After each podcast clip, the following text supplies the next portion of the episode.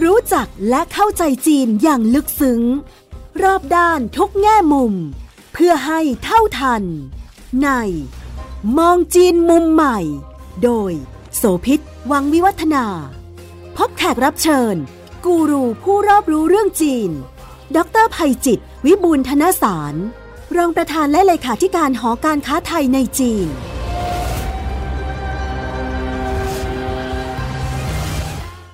สวัสดีค่ะ ใกล้ช่วงสิ้นปีแล้วนะคะ เป็นประจำที่มองจีนมุมใหม่เราจะมาติดตามความเคลื่อนไหวทั้งปีที่ผ่านมาของจีน ว่ามีเรื่องอะไรที่น่าสนใจบ้าง แล้วก็มีปรากฏการณ์แบบไหน ที่อาจจะส่งผลกระทบหรือว่ามีผลต่อกันกับเรื่องความสัมพันธ์ระหว่างไทยจีนในด้านเศรษฐกิจก็เป็นเรื่องหนึ่งที่ต้องติดตามค่ะ รัฐบาลก็ประกาศเอาไว้คาดหวังว่าทั้งปีเนี่ยน่าจะมีเศรษฐกิจโตได้ประมาณ 5% แต่ว่าก็จะมีช่วงในแต่ละไตรมาสที่ถูกจับตามองอยู่เหมือนกัน เพราะว่าโดยภาพรวม ซึ่งก็ไม่เฉพาะจีนนะคะ แต่ทั้งโลกค่ะ เศรษฐกิจก็ค่อนข้างจะซบเซาอยู่ด้วยเหมือนกัน มีปัจจัยที่ไม่คาดฝันเกิดขึ้นมาเยอะไม่ว่าจะเป็นสงครามของต่างชาติ หรือแม้กระทั่งการบริโภคภายในประเทศของจีนเองมองจีนมุมใหม่วันนี้ก็เลยจะมาประมวลภาพรวมของเศรษฐกิจจีนทั้งปีนะคะ ว่าเป็นยังไงบ้าง โดยเฉพาะการมองไปถึงปีหน้า2567 เพราะมีหลายประเด็นที่เป็นนโยบายต่อเนื่องที่จีนทำแล้วก็ยังมีผลอยู่ ซึ่งก็แน่นอนว่าจะเข้ามาพัวพันกับไทยด้วยนะหลายเรื่องนโยบายพลังงานสีเขียว พลังงานสะอาด ตอนนี้เราก็เห็นรถยนต์ไฟฟ้าในไทยเนี่ยที่เป็นสัญชาติจีนเยอะเหลือเกิน เรื่องการอุปโภคบริโภคทั้งหลายนะคะการขนส่งรวมทั้งการท่องเที่ยวด้วย เราจะคุยกันเรื่องนี้นะคะ ดรภัยจิตวิบุลธนสารรองประธานและเลขาธิการหอการค้าไทยในจีน จะมาวิเคราะห์และประมวลภาพให้ฟังค่ะ สวัสดีค่ะอาจารย์คะสวัสดีครับ สวัสดีคุณโสภิตและแฟนรายการทุกท่านอีกครั้งครับ ให้ได้ทวนกันก่อนค่ะว่าปีนี้เนี่ยภาพรวมแล้วความเคลื่อนไหวต่างๆ ของจีนเนี่ยมีประเด็นอะไรที่น่าสนใจบ้าง แล้วก็ทำไมถึงได้มีเรื่องของการเติบโตทางเศรษฐกิจที่ต่ำกว่าที่ต่างชาติประเมินเอาไว้คะอาจารย์ครับแหมตอนที่คุณโสภิตนัดบอกว่าจะอัดคลิปนี้เนี่ย ผมก็ยังตกใจนะเผลอเผลอแผบเดียวนะสิ้นปีอีกแล้วเหรอ ปีเถาะที่กำลังจะหมดลงเนี่ยมีสีสันและมีความท้าทายซ่อนอยู่ในหลายส่วน โดยเฉพาะยิ่งจากมิติของเศรษฐกิจจีน คิดว่าเดี๋ยวเขาประกาศตัวเลขอย่างเป็นทางการที่จะออกมาเร็วๆนี้เนี่ยจีนก็น่าจะโตอย่างน้อยสัก 5.2%สำหรับจีนเองเป้าหมายระดับนี้เนี่ยสูงกว่าที่เขาตั้งเป้าไว้นะถ้าใครจำได้เมื่อปลายปีที่แล้วเนี่ยจีนประกาศตั้งเป้าเอาไว้ 5%หลายฝ่ายก็งง ผมเองก็เกาหัวแขกเลยนะว่าเอ๊ะตั้งแค่5%เองเหรอ ผมยังคิดว่านู่นนะจะเห็นจักเจ็ดเปอร์เซ็นต์ซะด้วยซ้ำไปนะครับ ก็ปรากฏว่าเนี่ยหลายเดือนต่อมานั่งคุยกับนักวิชาการจากพรรคพวกที่อยู่ในเมืองจีนเขาก็บอกว่าจีนจะเผชิญกับความท้าทายค่อนข้างมากในปีเถาะ หลังจากนั้นก็อ๋อเฝ้าติดตาม ซึ่งก็กลายเป็นอย่างนั้นจริง ๆ เพราะนั้นถึงแม้ถ้าเราบอกว่าเขาได้อัตราการเติบโต 5.2%บรรลุเป้าหมาย 5%ก็ยังต่ำกว่าที่หลายฝ่ายคาดการณ์อย่างที่คุณโสภิตเกิดไปเมื่อสักครู่นี้ เพราะว่าถ้าเราดูเนี่ยหลายฝ่ายเนี่ยมองว่าน่าจะไปถึง 5.5%ผมเองอย่างที่บอกอะ่ะนะยังอยากจะเห็นสัก 7%ตอนนี้ถ้าถามบอกว่าเอ๊ะแล้วแล้วจีนทำไมถึงโตน้อยกว่าที่หลายคนคาด อันนี้ก็มีหลายปัจจัยนะ ผมคิดว่าจีนปีนี้เนี่ยเผชิญกับความท้าทายที่คาดไม่ถึงในหลายส่วน ปัจจัยเชิงภูมิรัฐศาสตร์ สงครามการค้า สงครามจริงนะระหว่างรัสเซียยูเครนที่ลากยาวต่อมา หรือแม้กระทั่งสงครามระหว่างอิสราเอลกับฮามาสที่ปะทุขึ้นในปีนี้ แล้วก็สอเขาว่าจะขยายวงกว้างในอนาคตอันใกล้เนี่ยก็เป็นอีกส่วนหนึ่งนะครับที่เป็นแรงกดดันจากภายนอก ขณะเดียวกันเนี่ยถ้าเรามองเนี่ยคุณสมพิตครับ เราจะสังเกตได้ว่าเศรษฐกิจโลกในยุคหลังโควิด -19 เนี่ยมันไม่ฟื้นตัวนะครับอย่างเช่นสหรัฐอเมริกาอาจจะเป็นประเทศเดียวในบรรดาประเทศหลัก ที่ดูเหมือนจะได้รับประโยชน์ จากนโยบายทางด้านการเงินการคลังของเขานะครับแต่ยุโรปเนี่ยดูถ้าจะย่ำแย่ เงินเฟอ้อสูง อัตราการเติบโตต่ำเผชิญกับภัยสงคราม ผลกระทบจากสงครามต่างๆ เหล่านี้ก็ทำให้สภาพเศรษฐกิจโดยรวมของโลก ไม่ฟื้นตัวอย่างที่หลายคนคาดคิดไว้ ซึ่งจีนเองก็พลอยได้รับผลกระทบไปด้วย เพราะจีนก็พึ่งพาเศรษฐกิจกับโลกภายนอกค่อนข้างมาก ถ้าแบ่งเป็นปัจจัยข้างในประเทศกับนอกประเทศให้เห็นภาพชัดๆเนี่ยมันมีอะไรที่มีผลต่อกันบ้างคะเมื่อกี้อาจารย์ได้แตะถึงเรื่องปัจจัยภายนอกเลยเนาะว่ามันมีหลายสาเหตุเรื่องราว ซึ่งซบเซากันทั้งโลกแหละถ้าว่าอย่างนั้นนะแม้ว่าจะผ่านพ้นช่วงของโควิด -19 มาแล้วค่ะ แต่ถ้าเราแบ่งสองส่วนข้างนอกข้างในเนี่ยเป็นไงบ้างคะ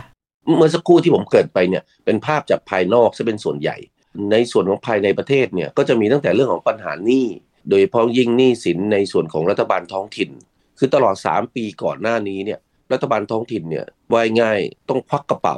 เอาเงินคงคลังที่มีอยู่ มาช่วยเรื่องการสาธารณสุข หลายแห่งเนี่ยมีการพูดเปรยทำนองว่ากระเป๋าแห้งเงินหมด เพราะฉะนั้นพอเงินหมดเนี่ยก็จะไม่ค่อยมีศักยภาพหรือความสามารถในการที่จะเอาเงินไปลงทุนเพื่อการพัฒนาโครงสร้างพื้นฐาน และสิ่งอำนวยความสะดวก เราเห็นได้ว่าตอนปลายปีเนี่ยรัฐบาลจีนถึงขนาดว่าต้องออกมาประกาศขายพันธบัตร 1 ล้านล้านหยวน โดยให้รัฐบาลกลางเป็นคนวายง่ายเหมือนกับค้ำประกันนะครับแล้วก็ให้รัฐบาลท้องถิ่นเนี่ยรับเอาเงินที่ได้จากการขายพันธบัตรไปดำเนินการนะนี่ก็สะท้อนว่าโอ้เขาไม่อยากกดดันให้หนี้สินของรัฐบาลท้องถิ่น มันเพิ่มสูงไปกว่านี้นะนี่ก็มองพูดกันเรื่องตัวเลขสัก 60 กว่าเกือบเกือบเจ็ดสิบเปอร์เซ็นต์อันนี้ก็เป็นเป็นปัญหาแรกเลย ปัญหาที่สองที่บ้านเราติดตามข่าวกันเพราะหลายคนก็ลงทุนซื้อกองทุนบ้างซื้ออะไรบ้าง แล้วได้รับผลกระทบก็คือเรื่องของอสังหาริมทรัพย์ อสังหาริมทรัพย์อาจจะไม่ใช่ปัญหาใหม่นะในช่วงปีเถาะที่ผ่านมา อาจจะลากยาวมา 2-3 ปีแล้ว แต่ดูเหมือนจะประทุและขยายวงกว้าง สร้างความกังวลใจให้กับนักลงทุน หรือแม้กระทั่งคนที่ซื้อหาบ้าน ทั้งในจีนและต่างชาติในระดับหนึ่ง ผมคิดว่าเหตุผลส่วนหนึ่งก็อาจจะเป็นไปได้ว่า บริษัทยักษ์ใหญ่ด้านอสังหาริมทรัพย์ของจีนเนี่ยไปไฟล์ chapter 15นะเรื่องการคุ้มครองทรัพย์สินนะจากการล้มละลายในสหรัฐอเมริกา แล้วก็ราคาอสังหาริมทรัพย์ในเมืองจีน ตลอดปีที่ผ่านมาเนี่ยไม่ค่อยขยับเพิ่มขึ้น อสังหาริมทรัพย์เนี่ยมันเป็นแหล่งอดออม และเก่งกำไรที่สำคัญของจีน มันเป็นแหล่งลงทุนที่สำคัญของคนจีนครับพอเราเห็นราคาสังหาริมทรัพย์มันไม่ขยับ มันก็ทำให้เม็ดเงินในกระเป๋า หรือแม้กระทั่งความมั่นใจของผู้บริโภคจีน เอกชนจีนที่มีต่อเศรษฐกิจ และกระทิศทางในอนาคตเนี่ยพลอยย่อแยบไปด้วยพลอยอ่อนแอไปด้วย พูดแบบนี้ได้ไหมคะว่า จริง ๆ แล้วอสังหาริมทรัพย์ของจีนเนี่ยราคามันไม่ขยับขึ้น แต่ในขณะที่เป็นอยู่ปัจจุบันเนี่ยก็ถือว่าสูงค่อนข้างมาก เพราะฉะนั้นการเอื้อมก็เอื้อมยังไม่ถึง และคนที่อยากจะเก็งกำไรหรือว่าจะทำให้มันมีรายได้เพิ่มขึ้นจากการค้าขาย ก็ น้อยลง ดังนั้นพอพูดภาพรวมคือมันซบเซา มันไม่ค่อยกระเตื้อง ความคึกคักความมีชีวิตชีวา มันก็เลยน้อยลงไปด้วย ก็เป็นส่วนหนึ่งของการดึงให้เศรษฐกิจในประเทศเนี่ยไม่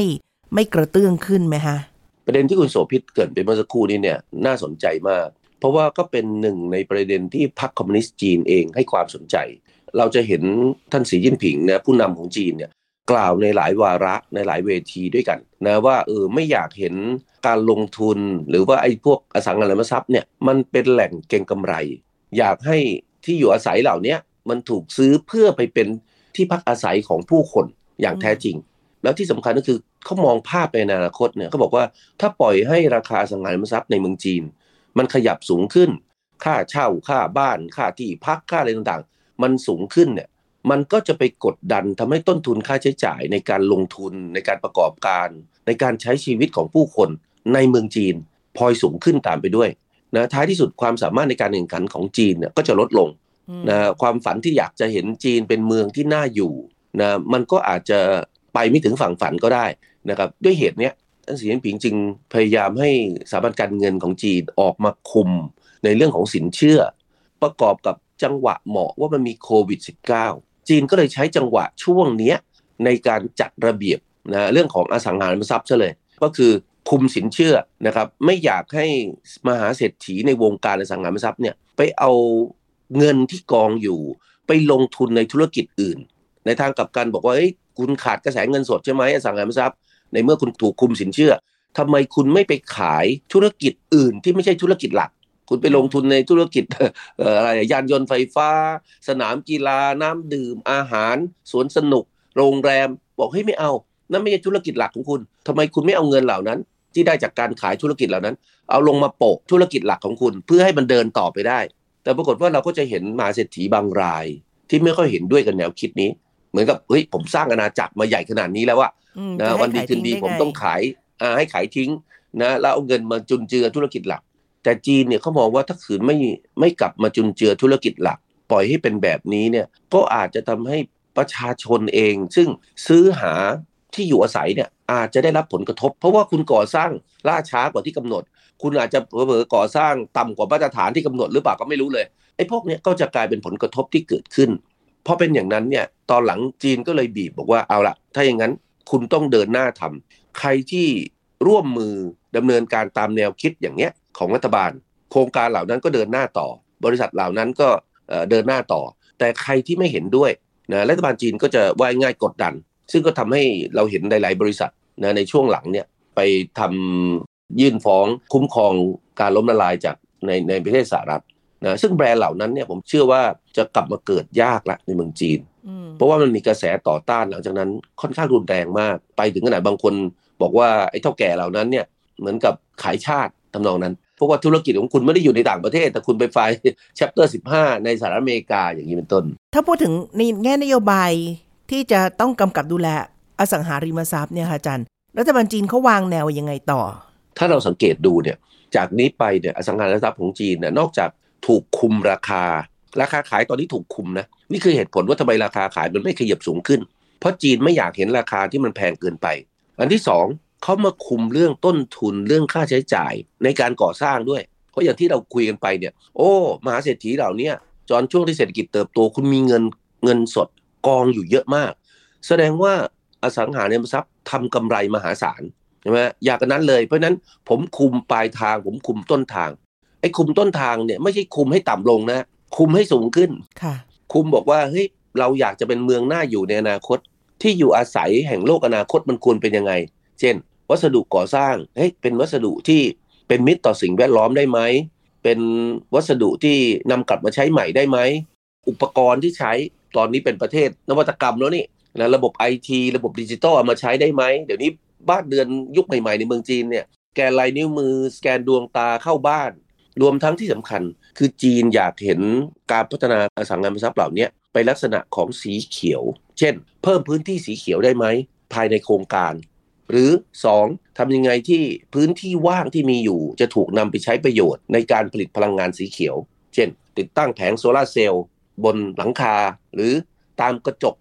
หมายความว่าควบคุมเรื่องของคุณภาพวัตถุดิบต้นทุนที่ทำให้ได้ผลผลิตคือบ้านอสังหาริมทรัพย์ที่คุณภาพดี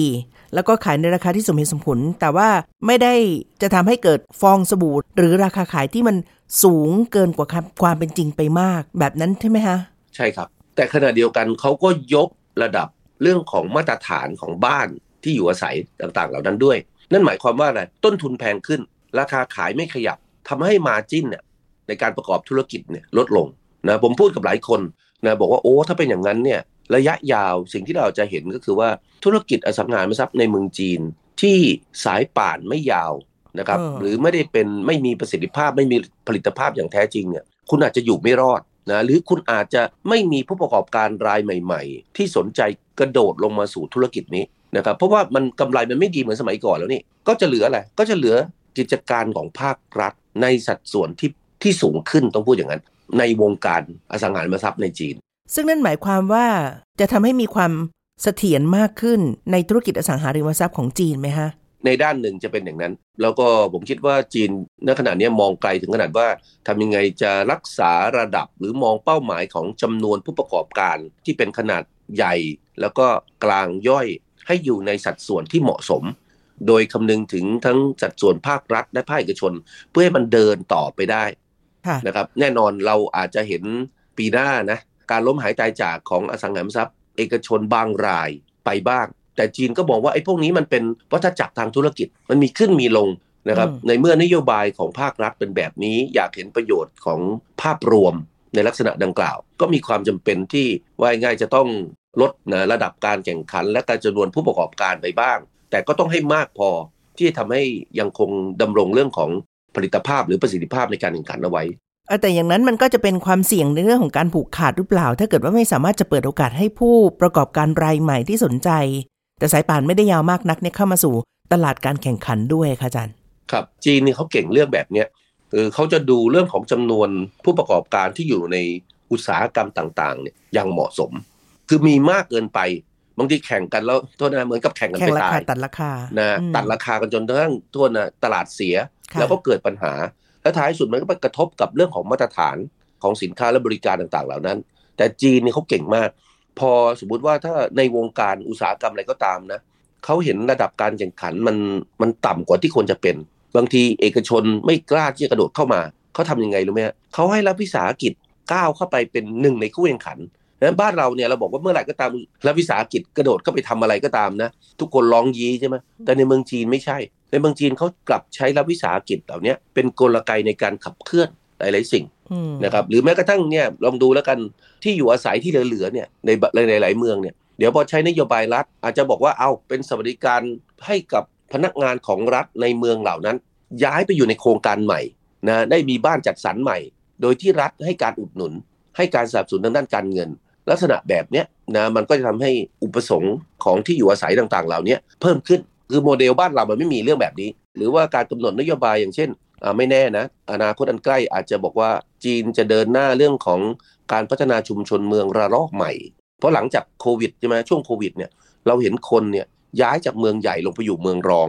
แต่ในอีกด้านหนึ่งไอ้เมืองหลักมันก็จะเสียอุปสงค์ของอสังหาริมทรัพย์เพราะฉะนั้นสิ่งที่จีนจะต้องทำควบคู่กันก็คือพลิกฟื้น สร้างความเชื่อมั่น แล้วก็พัฒนาชุมชนเมืองระลอกใหม่ เพื่อที่จะทำให้อุปสงค์ของบ้านที่อยู่อาศัยอสังหาริมทรัพย์ต่าง ๆ เหล่านี้นะมันฟื้นกลับมา การบริโภคของคนจีนในปีที่ผ่านมาเป็นยังไงคะครับประเด็นนี้เนี่ยเป็นประเด็นที่น่าสนใจมาก คือมันก็สืบเนื่องมาจากสภาพเศรษฐกิจที่มันอาจจะชะลอตัวอสังหาริมทรัพย์ที่มันชะลอตัวนะครับมันก็เลยทำให้ผู้คนเนี่ยเขาก็อาจจะระมัดระวังเรื่องการจับจ่ายใช้สอย นะเราเห็นสัญญาณชัดเจนเลยนะในช่วงปลายปี โดยเฉพาะยิ่งหลังหยุดยาววันชาติเนี่ยไตรมาสสุดท้ายของจีนเนี่ยที่หลายฝ่ายคิดว่าโอ้จะเป็นช่วงที่คนจับจ่ายใช้สอยเนี่ยนะเพราะคนไม่ค่อยมั่นใจในทิศทางเศรษฐกิจของจีน หลายคนก็เริ่มระมัดระวังนะเกี่ยวกับการจับจ่ายใช้สอย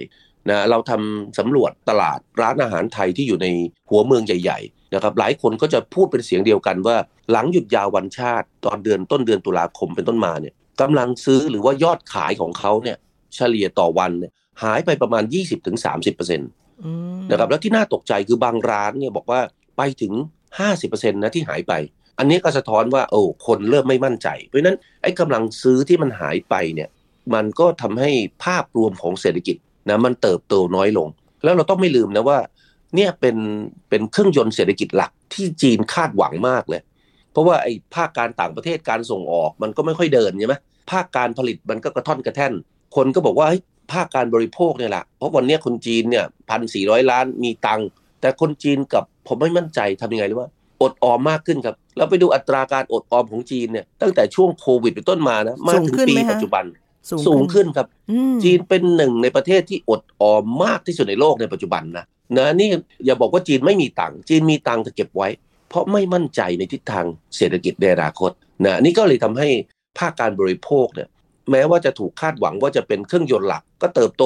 ตีสักประมาณ8%นะในในในปีเถาะเนี่ยผมมองตัวเลขกลมๆเนี่ยซึ่งสูงถ้าเทียบกับประเทศที่มีเศรษฐกิจใหญ่ด้วยกัน แต่ก็ต่ำกว่าความคาดหวังของหลายฝ่าย โดยเฉพาะยิ่งของรัฐบาลจีนค่ะดังนั้นที่รัฐบาลจีนออกมากระตุ้นนะพยายามจะพลิกฟื้นภาคการบริโภคภายในประเทศอยู่อย่างต่อเนื่องก็ตามแต่มันมีภาพหนึ่งที่เราเห็นชัดในปีที่ผ่านมา คือการบริโภคเปลี่ยนรูปแบบ ดิฉันว่าซ่อนอยู่ข้างในเนี่ย คนจีนก็ยังกินยังใช้กันอยู่ทุกวันนั่นแหละ แต่ว่าแทนที่จะไปอุดหนุนจากหน้าร้าน อันเนี้ยยอดการขายเนี่ยตกลงอย่างแน่นอน ก็เป็นลักษณะของการซื้อหรือสั่งหรือขายออนไลน์กันเพิ่มมากขึ้น มันก็คือย้ายแพลตฟอร์ม แต่ยังมีการหมุนในแง่ของสินค้า อุปโภคบริโภคประจำวันอยู่ไหมฮะอาจารย์ ภาพนั้นเนี่ยเกิดขึ้น แต่ที่ผมเรียนไปเรื่องของออรายได้จากร้านอาหารเนี่ย อันนี้เขารวมทั้งออนไลน์และออฟไลน์เลยนะอ๋อนะครับไอ้ที่สั่งซื้อเหม่ยถวนเอ่อ delivery อะไรกันเนี่ยก็รวมอยู่ด้วยอืมนะครับอืมแต่ตอนนี้อย่างนี้สิ่งที่เราผมคิดว่าน่าสนใจก็คือว่าคนจีนเนี่ยห่วงหลังนะมองหาสินค้าจีนเพิ่มมากขึ้น อาจจะเพราะรู้สึกว่ารัฐบาลจีนหรือว่าประเทศจีนถูกต่างชาติ เบียดบังกลันแกล้ง หรืออะไรก็ตามนะ ไม่ว่าจะเป็นสงครามการค้าไม่ว่าจะเป็นต่างแม้กระทั่งตอนในยุคหลังเนี่ยในปีที่ผ่านมาเนี่ย ผมพูดคุยกับผู้บริหารบริษัทข้ามชาติหลายแห่งนะทุกคนส่งสัญญาณเป็นเสียงเดียวกันว่าประสบการณ์ของเขาตอนช่วงโควิด ที่บอกว่าห่วงโซ่ประทานมันขาดทำให้เขาเนี่ยต้องพยายามลดความเสี่ยงในเรื่องของการจัดซื้อจัดหาสินค้าที่เกี่ยวข้อง จึงจำเป็นที่จะต้องใช้จ่ายเงินมากขึ้นซื้อราคาสินค้าที่แพงขึ้นนะจากแหล่งอื่นที่ไม่ใช่จากจีน สมมติว่าจีนยังคงเป็นผู้ผลิตกระป๋องอลูมิเนียมเพื่อจะไปใส่สมมติว่าน้ำอัดลมหรือก็ตาม แต่เพราะความเสี่ยงที่มันซ่อนอยู่จากประสบการณ์2องสามปีที่ผ่านมา จึงทำให้บริษัทข้ามชาติเหล่านั้นบอกเฮ้ยไม่ได้ละต้องไปหาอินเดียละต้องไปหาแหล่งอื่นละ เพื่อลดความเสี่ยงในการประกอบการลง ลักษณะแบบนี้นะครับก็เป็น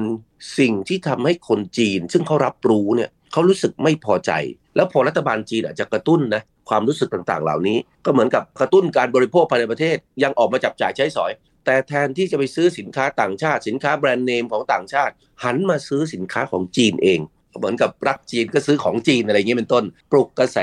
ชาตินิยมไกลๆให้เกิดขึ้นในช่วงปลายปีที่ผ่านมาครับซึ่งเห็นแนวโน้มว่า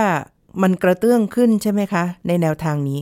ครับสำหรับเราเองนะถ้าเราคิดกลับมาประเทศไทยนะประเทศไทยต้องระวังนะเพราะเราต้องส่งออกเราก็พึ่งพาตลาดส่งออกไปยังค่ะประเทศจีนใช่ไหม ว่าจีนก็เป็นตลาดหลักของเราเช่นเดียวกันเพราะฉะนั้นถ้าสมมติว่าพฤติกรรมการบริโภควิธีคิดหลักคิด ทัศนคติของคนจีนเป็นแบบนี้เนี่ยก็แสดงว่าสินค้าไทยเนี่ยก็อยู่บนพื้นฐานความเสี่ยงที่เพิ่มสูงขึ้นค่ะในการที่จะส่งออกไปสู่ตลาดจีนนะเพราะฉะนั้นเราเราก็ต้องระมัดระวังหรือว่า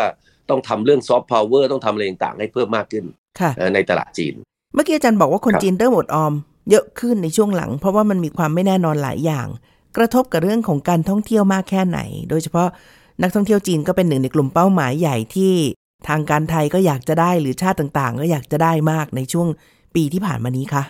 คือมุมมองผมเนี่ยอาจจะแตกต่างจากหน่วยงานภาครัฐนะเพราะว่าจริงๆแล้วเนี่ยการเดินทางมาท่องเที่ยวเมืองไทยสำหรับคนจีนนะไม่ใช่การท่องเที่ยวที่แพงในมุมมองคนจีน จริงๆแล้วคนจีนเนี่ยลดการเดินทางท่องเที่ยวระยะทางไกล นะอาจจะเรื่องของสุขภาพเรื่องของค่าใช้จ่ายเรื่องอะไรต่างอย่างเงี้ยผมเข้าใจได้นะครับ เช่นบินไปเที่ยวอเมริกาไปเที่ยวยุโรปไปเที่ยวออสเตรเลียนิวซีแลนด์ที่มันไกลออกไป ใช้ค่าใช้จ่ายเยอะใช้เวลาเยอะ แต่พอประเทศไทยเนี่ยมัน3 4ชั่วโมงบิน บางทีมาเที่ยวเมืองไทยเนี่ยค่าใช้จ่ายถูกกว่าเที่ยวในเมืองจีนเองนะอ่าใช่นะครับลองเขาบินไปเที่ยวอยากไปเที่ยวชายฝั่งทะเลไปเที่ยวทะเลไปเที่ยวอะไรเงี้ย ไปเที่ยวซันย่าเนี่ยแพงมากค่าที่ไหห้อนางนค่าที่พักค่าโสหุ้ยต่างๆ แพงกว่ามาเที่ยวพัทยามาเที่ยวภูเก็ตบ้านเราซะอีกค่ะเพราะฉะนั้นประเด็นเรื่องของวิติเรื่องของเศรษฐกิจที่มีต่อการลดลงของจำนวนนักท่องเที่ยวจีนในประเทศไทยเนี่ยผมคิดว่าอาจจะไม่ค่อยสัมพันธ์กันเท่าไหร่ แต่มีปัจจัยอื่น เช่น อาจจะเป็นระดับของความไม่ปลอดภัย ความกังวลใจต่อเรื่องของทุนสีเทาหรือในเรื่องอื่น ๆนะครับ หรือความไม่สะดวก จากการให้บริการของพนักงานของรัฐอะไรต่างๆนะครับตั้งแต่ที่สนามบินที่มีเสียงข้อครหามาโดยตลอด เรื่องเหล่านี้ผมคิดว่าเป็นเป็นประเด็นที่มีความสำคัญมากกว่า เรื่องนี้ต้องปรับปรุงอย่างยิ่ง ถ้าเกิดยังต้องการจะให้นักท่องเที่ยวจีนเข้ามานะคะ เราพูดถึงครับเศรษฐกิจที่ผ่านมามันมี sector หลาย sector ที่กระทบแล้วก็เปลี่ยนแปลงด้วย มันมีอะไรเป็นข้อสังเกตที่น่าสนใจอีกไหมคะอาจารย์ แล้วปีหน้าประเมินว่าจะเกิดอะไรขึ้นสำหรับเศรษฐกิจจีนบ้างค่ะ ในจีนเองตอนนี้เนี่ยอุตสาหกรรมการผลิตที่เป็นเป็นแบบแบบเก่านะใช้แรงงานเข้มข้นหรือก็ตามเนี่ยนะหายไปอย่างรวดเร็ว แต่ในทางกลับกันเนี่ย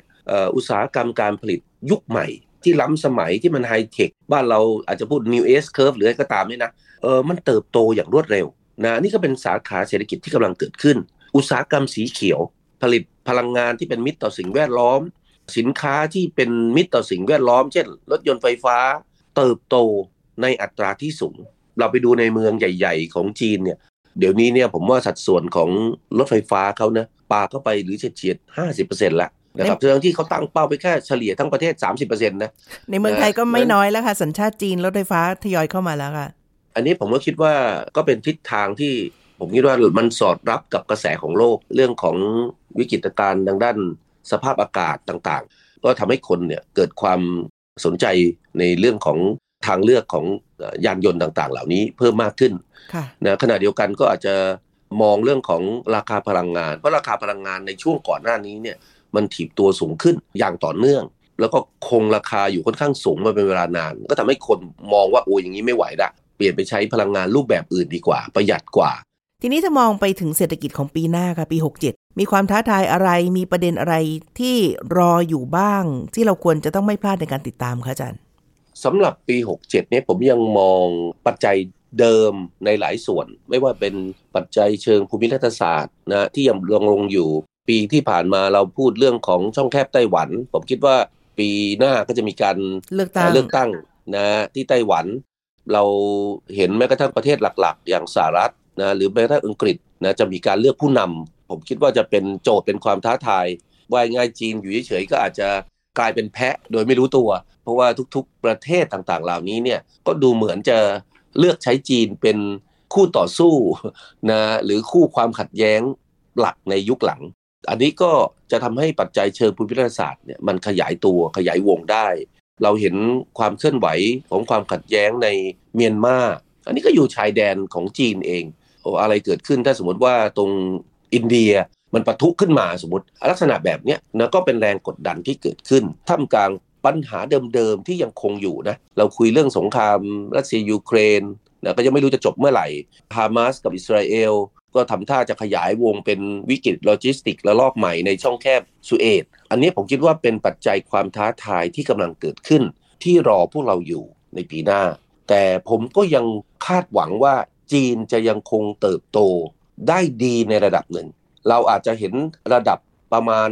ไม่น้อยกว่าตัวเลขปีปัจจุบัน ตอนนี้หลายฝ่ายกำลังมองว่าจีนจะประกาศตัวเลขหรือยึดตัวเลขอัตราการเติบโตเป้าหมายเท่าไหร่ อย่างเป็นทางการ เพราะว่า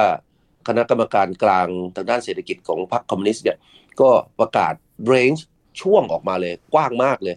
4.5 ถึง 5.5เปอร์เซ็นต์นะนี่ก็สะท้อนว่า โอ้จะบอกว่าจีนเนี่ยก็มองว่าปีหน้าจีนจะต้องเผชิญกับความท้าทายค่อนข้างมาก ไม่กล้าเลยบุว่าเป็น 5%หรือ 5.2%อะไรเงี้ยอย่างที่หลายฝ่ายคาดหวัง แต่ให้เป็นช่วงกว้างๆตอนนี้ผมก็ไม่แน่ใจว่าเดี๋ยวต้นปีหรือว่าสัปดาห์นี้ปลายปีเนี่ยจะมีการประกาศตัวเลขเป้าหมายออกมาอย่างเป็นทางการ โดยยึดตัวเลขกลางตัวเลขเดียวไหม ซึ่งถ้ายึดไว้เนี่ยผมยังมองว่าจีนจะตั้งเป้าไม่ต่ำกว่า 5%นั่นหมายความว่ารัฐบาลจีนก็น่าจะใช้แนวทางของการกระตุ้นเรื่องการบริโภคภายในประเทศเพิ่มมากขึ้น เพราะว่าเป็นปัจจัยที่ ควบคุมได้มากกว่าปัจจัยภายนอกไหมคะอาจารย์ ถูกต้องครับ ผมเห็นด้วยเลยอันเนี้ยนะครับแล้วก็ผมคิดว่าบทบาทภาครัฐ จะยังคงเป็นพระเอกที่สำคัญอยู่ ภาคการผลิตอาจจะต้องใช้เวลาสักปี 2 ปี เพราะว่าห่วงหลังเนี่ยจีนหันมาให้ความสำคัญกับการปรับโครงสร้างเพื่อพัฒนาผลิตภาพการผลิตให้เพิ่มสูงขึ้น เนื่องจากตอนที่มีโควิดนะก็ทำให้ผลิตภาพของภาคการผลิตของจีนเนี่ยมันชะลอตัวลงไป นะจีนก็บอกต้องปรับปรุงนะเอาระบบออโตเมชันเข้ามาใส่เอานู่นเอานี่เข้ามาจับเอา AI เข้ามาช่วย ก็เดินหน้าทำไปเรื่อยๆ อีก 2-3 ปีจากนี้ไปเนี่ยเราก็จะเห็นภาคการผลิตของจีนถูกยกระดับไปสู่อีกระดับหนึ่ง ซึ่งถึงตอนนั้นเนี่ยผมคิดว่าจะทำให้ภาคการผลิตของจีนกลับมาเป็นพระเอกอีกครั้งหนึ่งนะครับแต่พระเอกในปีมังกรนี้เนี่ยผมยังคิดว่าผมเห็นด้วยกับกับคุณสมพิษว่าภาคการบริโภคภายในประเทศ เรื่องของบทบาทภาครัฐ รวมทั้งอาจจะ พลิกฟื้นสร้างความมั่นใจให้กับภาคเอกชนและภาคประชาชน เพื่อให้กลับมาลงทุนในปีหน้าเพิ่มมากขึ้นด้วยบางมาตรการนะอาจจะเป็นอีกสิ่งหนึ่งที่เราอาจจะพบนะในปีหน้า แล้วก็ต้องไม่ลืมว่ามีอีกปีหนึ่งนะคะคุณผู้ฟังที่เรากำลังติดตามอย่างใกล้ชิดก็คือปี 2025 ซึ่งเป็นบุตรหมายที่มีเป้าหลายเป้าที่รัฐบาลจีนของประธานาธิบดีสีจิ้นผิงเขาประกาศว่าก็จะบรรลุใช่ไหมคะอาจารย์ น่าจับตามากๆเลย ก็คือเหลืออีกแค่ปีเดียวเท่านั้นเอง ใช่ครับ แล้วก็จะเป็นปีที่ไทยและจีนครบรอบ 50 ปีของความสัมพันธ์ทางการทูตระหว่างกันด้วยนะเพราะฉะนั้นผมก็จับตามองว่าปลายปีหน้าเนี่ยปลายปีมังกรเนี่ยจีนจะประกาศวีซ่าฟรีให้กับประเทศไทย เหมือนกับที่มอบให้กับมาเลเซียเมื่อช่วงปลายปีที่ผ่านมาเช่นเดียวกันครับ งั้นรอลุ้นตามไปด้วยกันค่ะ นี่เป็นภาพรวมที่ฉายให้เห็นนะคะคุณผู้ฟังว่า ปีที่ผ่านมาเนี่ยมีอะไรที่เป็นความ เคลื่อนไหวที่น่าสนใจแล้วเราก็ประเมิน เพราะว่ายังไงก็ตามเนี่ยน้อยหรือมากไทยเกี่ยวข้องกับจีนอย่างหลีกเลี่ยงไม่ได้ ทั้งในฐานะประเทศคู่ค้า แล้วก็เป็นส่วนหนึ่งของชาติสมาชิกอาเซียน ซึ่งจีนก็เริ่มมีบทบาทนำมากขึ้นเรื่อยๆนี่เป็นเรื่องที่เราคุยกันวันนี้นะคะ ดรเพจิตวิบูลธนาสารรองประธานและเลขาธิการหอการค้าไทยในจีน และดิฉันโสภิตหมังมีวัฒนา เราสองคนลาแล้วนะคะ สวัสดีค่ะ สวัสดีครับ ติดตามฟังรายการมองจีนมุมใหม่ ได้ทางเว็บไซต์และแอปพลิเคชันไทย PBS Podcast กดติดตามสื่อสังคมออนไลน์ ทั้ง Facebook, Twitter, Instagram และ YouTube ไทย PBS Podcast ไทย PBS Podcast View the world via the voice